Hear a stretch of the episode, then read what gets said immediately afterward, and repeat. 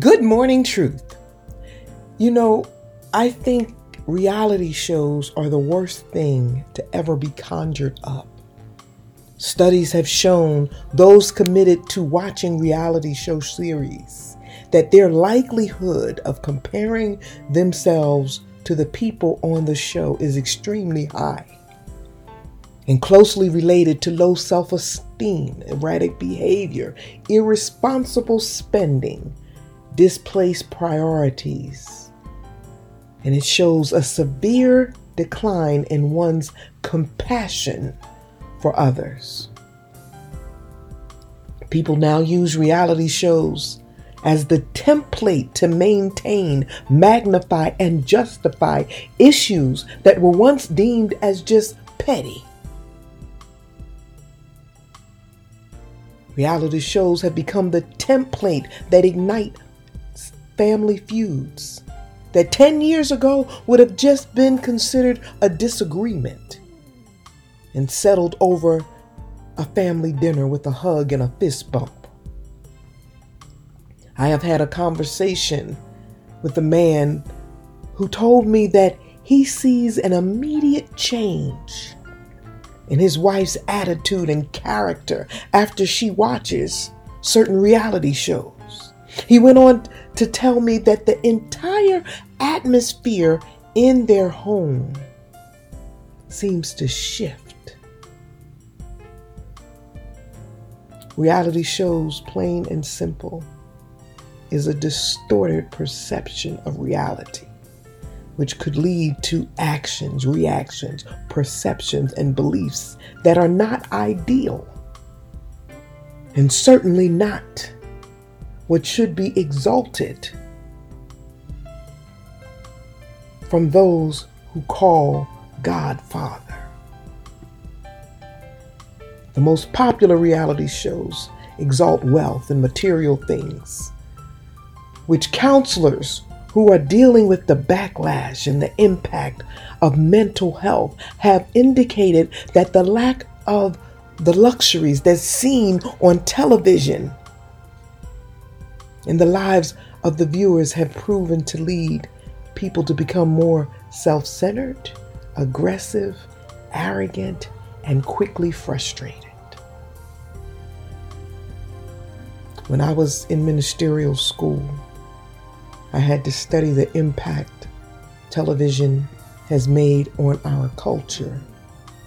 And I want to tell you to actually see the charts of specific increase concerning certain behaviors as it aligned with what was popular on television at the time was mind-blowing. Now, did you know back in the fifties, devout Christians were totally against having televisions in their homes? And as Christians began to start buying T Vs, they didn't boast about it. As a matter of fact, many of them wouldn't even admit to having a television in their home.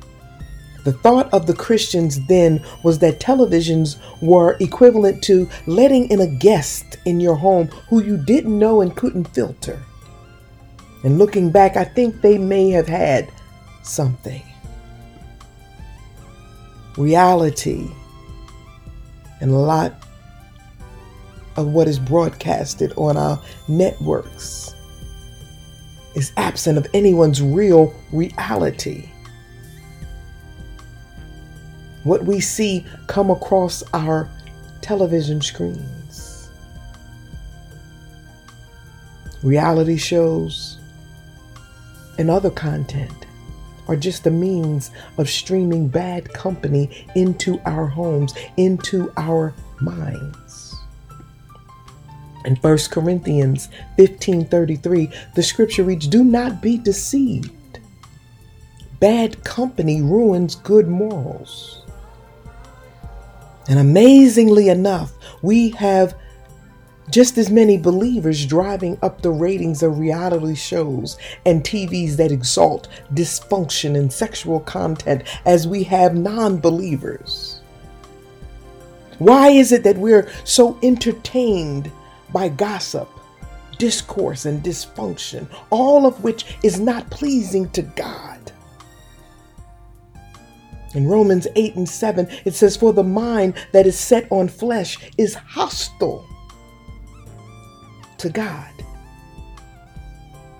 There have been television shows that have been canceled because they didn't have enough drama. They didn't have enough dysfunction. They didn't exalt enough arguments. They did not have enough fights or had too little sexual sin. Why do we allow ourselves to be entertained by what displeases God? Allowing seeds to be planted that disrupt God's plans for our lives. What we look to entertain us is in turn entertaining Satan. Imagine the reality show he gets to enjoy at our expense as he watches us mock the very God that we say that we serve, the very God that we say that we love, the very God that we want to exalt praise to. Imagine how Satan is entertained by what he can present to entertain us. In Matthew five and nine, the scripture reads, "Blessed are the peacemakers, for they shall be called the children of God." If God is looking to bless the peacemakers, and we're entertained and consumed with everything that violates the principles of peace, what are we saying to God? What blessings are we truly seeking? This morning, I would like to encourage you to be more conscious of the company you keep, to be more conscious of what you allow to enter the gateways to your heart and your mind, what you allow to consume the atmosphere in your household. Let your true reality not be what entertains Satan, but what pleases God. In closing, I would like to read James three seventeen through eighteen, which reads, "But the wisdom from above is first pure, then peaceable, gentle, open to reason, full of mercy and good fruits, impartial and sincere. And a harvest of righteousness is sown in peace by those who make and exalt peace." Remember, when you start your day with truth, blessings throughout the remainder of the day is inevitable. Serve the Lord!